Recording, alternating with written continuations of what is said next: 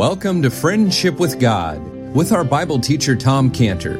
Today's message and previous messages can be listened to or downloaded for free at friendshipwithgod.org. Friendshipwithgod.org. You can also obtain free resources from Tom Cantor and view our online bookstore at friendshipwithgod.org or call us at 800 247 3051. 800 247 3051. Tom Cantor also has a daily devotional verse that comes out each day by email and on Facebook. To receive this small daily devotional verse that Tom Cantor puts out, you can sign up at friendshipwithgod.org, friendshipwithgod.org, or find Tom Cantor on Facebook by searching for Tom Cantor and Friendship with God. Now, here is our Bible teacher, Tom Cantor.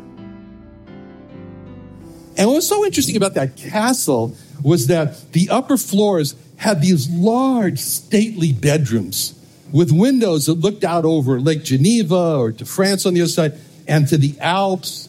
And it had these large dining rooms and party halls, and, and they were all filled with the knight's armors and everything, and tapestries on the wall. And then on the ground level, that was where the horses were kept and the armor for the horses.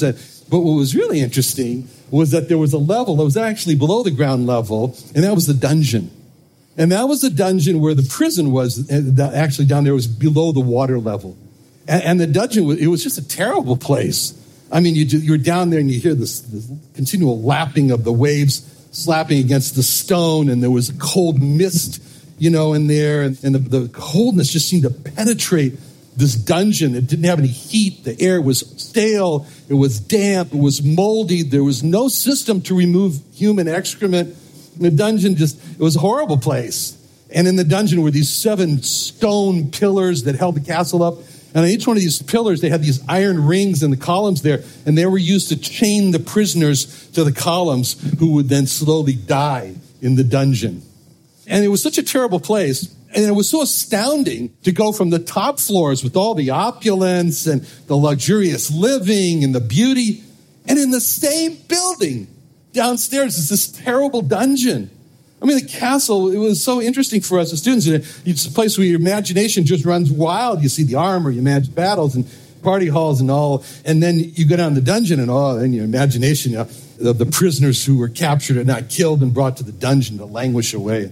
It was just a really astounding place. There was one of the stone columns that was very special there because that's the column where Lord Byron, the famous English poet, carved his name in the column. And, and so you go see that. And why did he do that? He's the one who wrote the famous poem, Prisoner of Chillon. And on that column where he carved his name in the iron ring there, that was the same iron ring that Lord Byron chained himself to so he could feel what it meant to be a prisoner of Chillon day and night.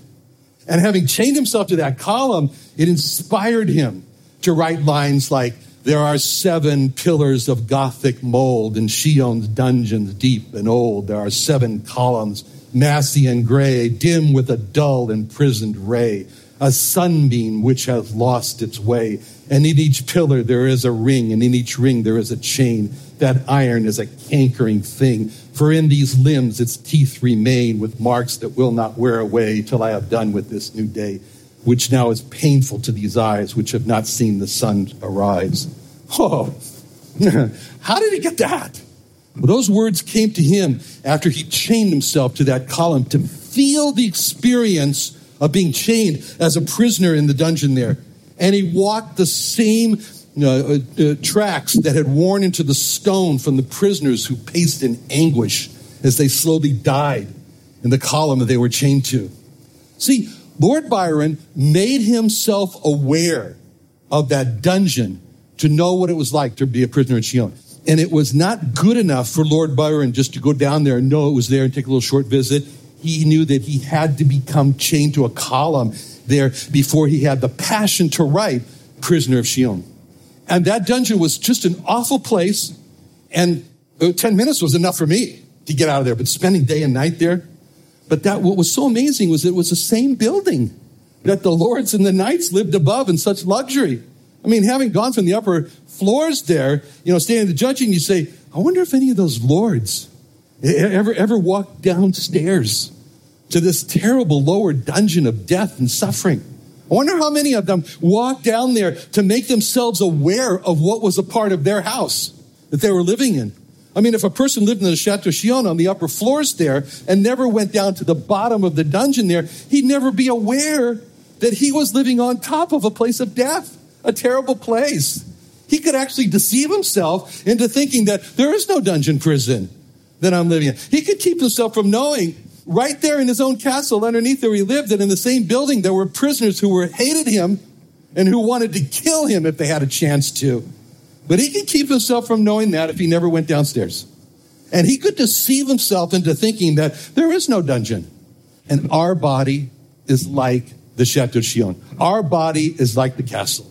In reality, this is what Paul's referring to when he says, I know that in me dwelleth no good thing, that is in my flesh. We have in our body a lower dungeon of death.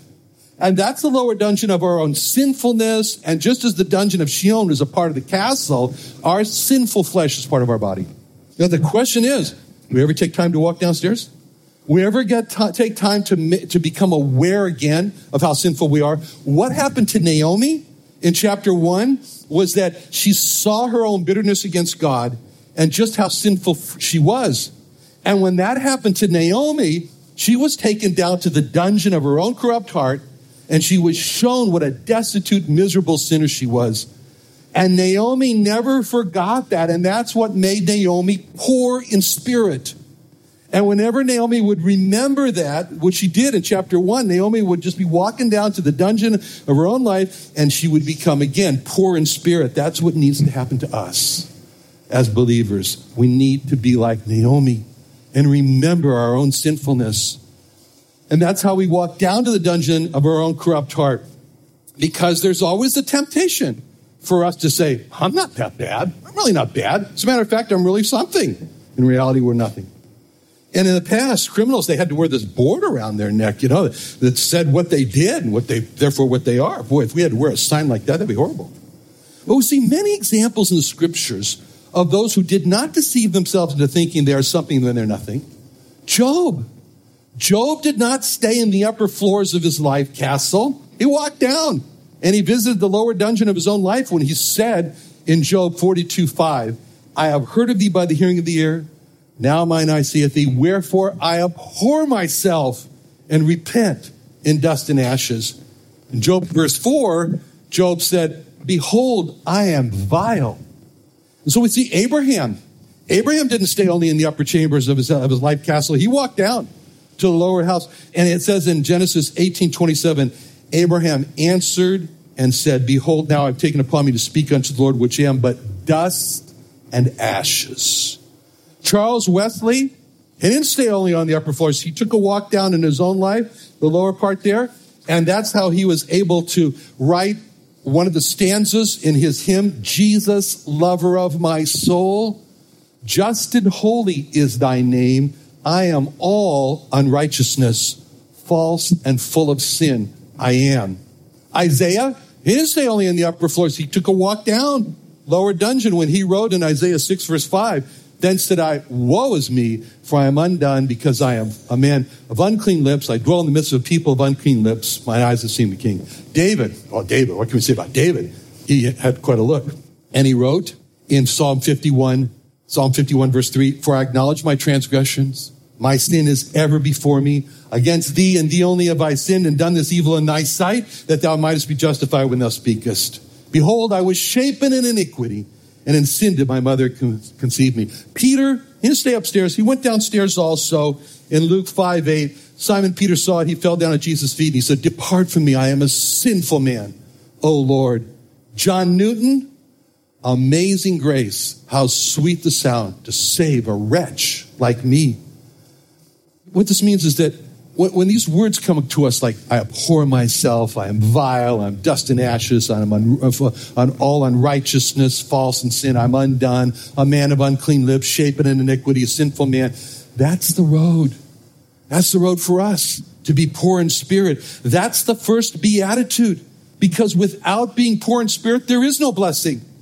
And whenever a person walks down to visit the lower dungeon of his life, and sees himself where he really is sinful, then he becomes poor in spirit. And Naomi did that. And the Greek word for poor in Matthew 5 3, it means being bent over or crouched or cowering. So the word poor describes what happened to Naomi when a person is beat down to their knees, she becomes poor in spirit. You know, to, as you know, I traveled to Japan and used to go to Japan sometimes twice a year since 1982. And rice, that's the major crop. Everything is rice. The whole country turns around rice. Most important crop in Japan. It's everywhere. And rice plants, they grow straight up, and then as the kernel in the rice gets uh, heavy, the heavy kernel at the end of the stalk, and as it gets ready to, to reap, the, the stalk bends more and more and more and more. And the weight of the rice, the weight of the rice kernel there, it makes the stalk just bend over. And is always pointed out to me how the rice plant teaches us what true greatness is. Like the rice, the greater the person, the more the person will bend in tsutsumashii, in humility. He'll bend. See, Paul knew this. That's poor in spirit. Paul knew this being poor in spirit when he wrote in Romans 7 24, Oh, wretched man that I am, who shall deliver me from the body of this death? It's arrogance. It's pride that says, No, I'm no sinner. I don't have any dungeon of sin in my life. I'm rich. I'm increased with goods. I have need of nothing. But that, that attitude there, that's the opposite of being poor in spirit. Therefore, no blessing. Blessed are the poor in spirit they shall inherit the kingdom. See, being poor in spirit or seeing ourselves as sinful, it brings us to dethrone ourselves, to take ourselves off the throne of ruling our life and enthrone God as the ruler of our life. It's the impeachment process of self from running our lives, and it's what the Bible calls denying self. And enthroning God is what the Bible calls following the Lord Jesus Christ. Luke 9 23. He said unto them, If any man will come after me, let him deny himself. That'd be dethroning. Let him deny himself. That'd be impeachment. And take up his cross and follow me. That'd be enthroning God. And then he went on to say, daily, let him deny himself, take up his cross daily. And the word daily is so important because it teaches us the process of dethroning self and enthroning God, it's not a one time event, it keeps on happening because we keep on having coups and we have to dethrone again. Blessed are the poor, for theirs is the kingdom of heaven. What does the kingdom of heaven mean? That God is the king. That God is the king. God, king over the life. When self is enthroned, God is enthroned. That means there must be an allegiance to the Lord Jesus Christ as king of my life. There must be an obedience to the Lord Jesus Christ as King of my life. There must be a reliance on the Lord Jesus Christ, King of my life. None of that's going to happen unless a person is poor in spirit. And so this is what it means to have a dethroned self life and enthroned God life. And then it's going to be Matthew 5 3. Blessed are the poor in spirit, for theirs is the kingdom of heaven. Now, that's the first step that Naomi takes there in being blessed by God when she became poor in spirit as a result of having her own sinfulness come out in front stage there in chapter one when she came, became bitter and she blamed God. And that's when she became acutely aware of her own sinfulness. And when we become acutely aware of our own sin, then when we read a verse like Romans 3:23 for all have sinned and come short of the glory of God. It changes a little bit. And it goes like this, for I have sinned and become short of the glory of God. See? It's not for you have sinned and come short of the glory, it's personal. And the knowledge of personal sin will not only make us poor in spirit, but it will make us mourn. It'll make us very sad. That's the second beatitude. Blessed are they that mourn. We have to be conscious of our personal sin. That's the most terrible thing about our lives that, that in our bodies we've got this dungeon underneath. But many people know their own personal sin, but they don't know what to do with it. Even Sigmund Freud, you know, the famous Austrian psychologist, he knew about personal sin because he looked into his own heart and in his psychoanalysis, he looked in the hearts of his patients and he wrote these words Original sin is a fact. And since psychoanalysts have revealed a whole world of rottenness, which had not been suspected by psychologists. But Sigmund Freud, he rejected God, so he forfeited the help from God. So there was no inheriting the kingdom, and um, there was no comfort. And the help of God that he offers are to those who are poor in spirit, and that's to inherit the kingdom of God, inherit God as a king, have the Lord Jesus Christ as king. And the help that God offers to those who mourn over their sin is the comfort. It's the comfort by the Lord Jesus Christ. But if a person's not willing to come to the Lord Jesus Christ, there's no help. There's no help from kingship. There's no help from comfort. There's just depression. So it says, for all have sinned and come short of the glory of God. For all have sinned. Now, as you just said, personal, for I have sinned and come short of the glory of God.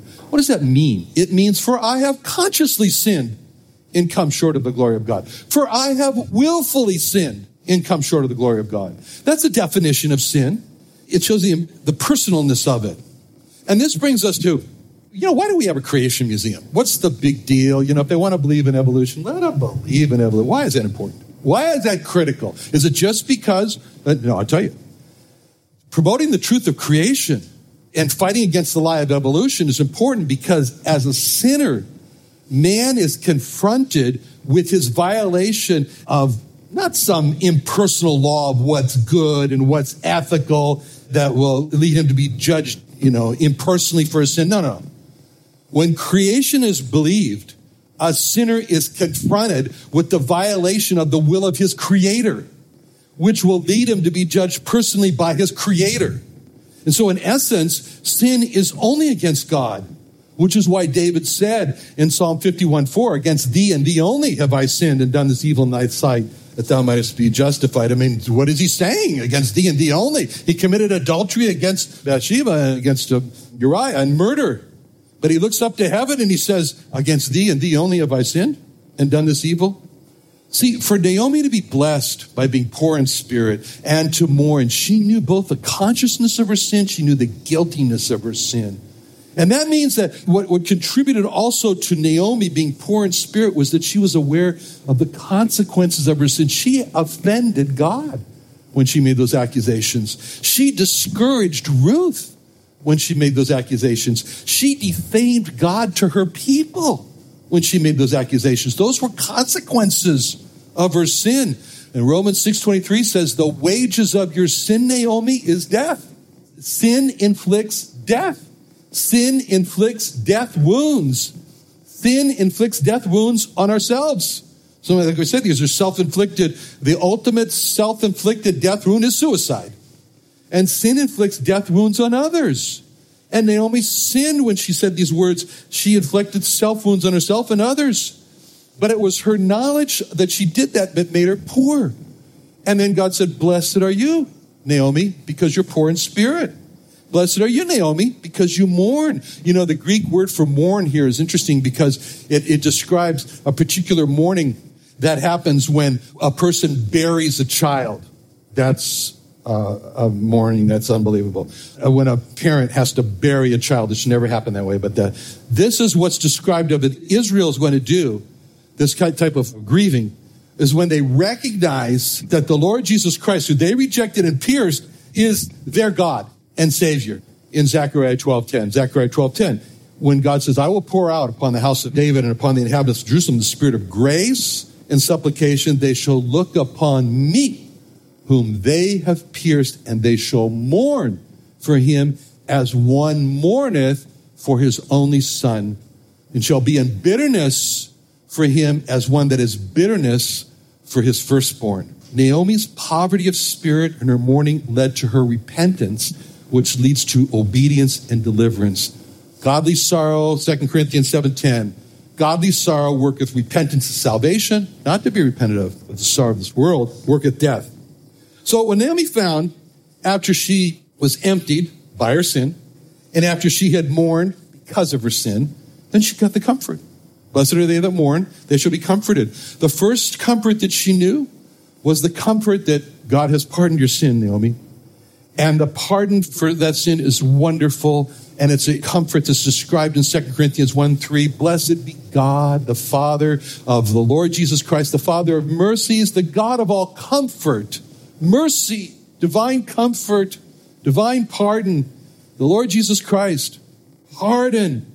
You know, it's an interesting name that the Lord Jesus Christ is given among his many names. In Luke 2.25 was says there was a man in Jerusalem whose name was Simeon. He was devout. He was just. And he says he waited for the consolation of Israel. He waited for the consolation of Israel. And then he holds the Lord Jesus Christ in his hands and he goes, Ah, here he is, the consolation of Israel, the great comfort. God says to his people, He says, Will you please go to the Jewish people and just comfort them in Isaiah 40, verse 1? 40, verse 1. Comfort ye, comfort ye, comfort ye, my people, saith your God. Now, how do you comfort them?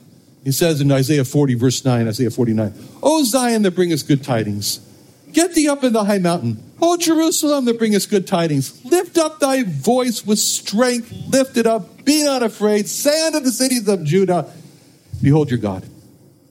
The comfort is to see the Lord Jesus Christ as Jehovah. The comfort is to say, see the Lord Jesus Christ as behold your God. To receive the Lord Jesus Christ as God, that's the greatest comfort you can get. And we look forward to the day when all Israel is going to say, Oh, I found my God. In Isaiah 25, verse 9, Isaiah 25, verse 9. And it shall be said in that day, Lo, this is our God. We've waited for him. He will save us. This is the Lord. We've waited for him. We'll be glad and rejoice in his salvation. When the Lord Jesus Christ pardoned from sin, he gave the power also to resist sin, which he called being made whole. See, separation anxiety is very real. It's very real. I mean, the more people don't marry each other and just live together, you know what that promotes? Separation anxiety. And the more you know, loved ones die, you know, you know, it brings about separation anxiety. And the ultimate solution for separation anxiety is the Holy Spirit. Because when he said in John 14, 16, that I'll give you another comforter, he may abide with you forever, that means he stays with us forever. And that means he's the solution to separation anxiety. And that's the comfort that he gives to those who are poor in spirit, those who mourn. So may we be like Naomi to know the rulership of King Jesus in our lives. May we be like Naomi who mourn for our sin and to know the comfort of the Holy Spirit. And may we get right with God. And I don't know all of you. Maybe somebody is here today, and maybe I do know you and I really don't know you. But maybe somebody is here today who's really saying inside themselves, you know, I really don't know the comfort I can't really say that I have the Holy Spirit and that I know that He's going to leave, never leave me. I just don't really know that pardon. I've never really experienced that guidance. I come to church. I don't know the guidance and the peace, what He's talking about. But, you know, I want to. And, I, and, and what he's saying there, I, you know, I, it's creating in me like, a, I want like that. I want that. And, and so if you really want to get right with God, you want to get right with God today, and you want to say, I want to really receive the Lord Jesus Christ and have this new life with Him, then, then, then and, and, and, or, or, or maybe you know the Lord, and, and you've kind of sealed off that door to the lower dungeon, and you're saying, I have need of nothing. Now's the time. Unseal the door and look down and realize your own sinfulness. Let's pray. Father, thank you so much for what the great change that you did Naomi. And thank you, Lord, for the happy person that she became as she realized she was poor in spirit and needed God and let you be the king of her life. As she mourned for her sin and let you comfort her. And Lord, if there's someone here this morning who really hasn't done that, they really have not in reality turned to the Lord Jesus Christ and said, I am a sinner. I have need of everything. I am sorry for my sin. I want to receive you as my Lord, my Savior this morning. Lord, help them.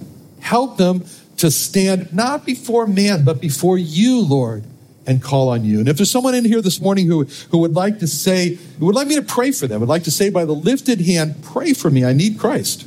Pray for me. I need the Lord Jesus Christ. Raise your hand now. I'll pray. I'll pray for you. Anyone before we close in prayer? Father, thank you so much for being the God of all comfort. In Jesus' name, amen.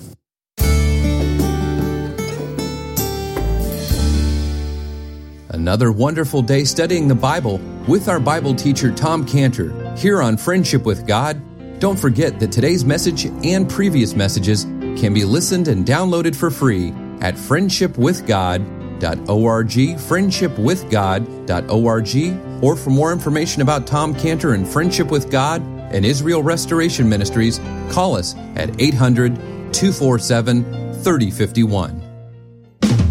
Do you believe God created the earth? Do you believe God created you in his image? Then come celebrate Museum Day at the Creation and Earth History Museum in Santee, California on Saturday, November 4th from 10 a.m. to 5 p.m. Museum Day is a Christian family festival event with life-size dinosaurs, games, rides, contest prizes, fair food, vendor booths, petting zoos, live animal encounters, and super science experiments for kids, along with world-renowned speakers Tom Cantor, Eric Hovind, David Reeves, Russ Miller, Kevin Conover, Dr. John Baumgardner, and more. Free admission to the museum and all speaking engagements for you and your family and entire church family are free. The Creation and Earth History Museum is located off of Highway 67 and Woodside Avenue in Santee next to the Santee Drive-In. So bring your family and friends on Saturday, November 4th from 10 a.m. to 5 p.m. and strengthen your faith at Museum Day. For more information, call us at 619 599 1104 or creationsd.org. Creationsd.org.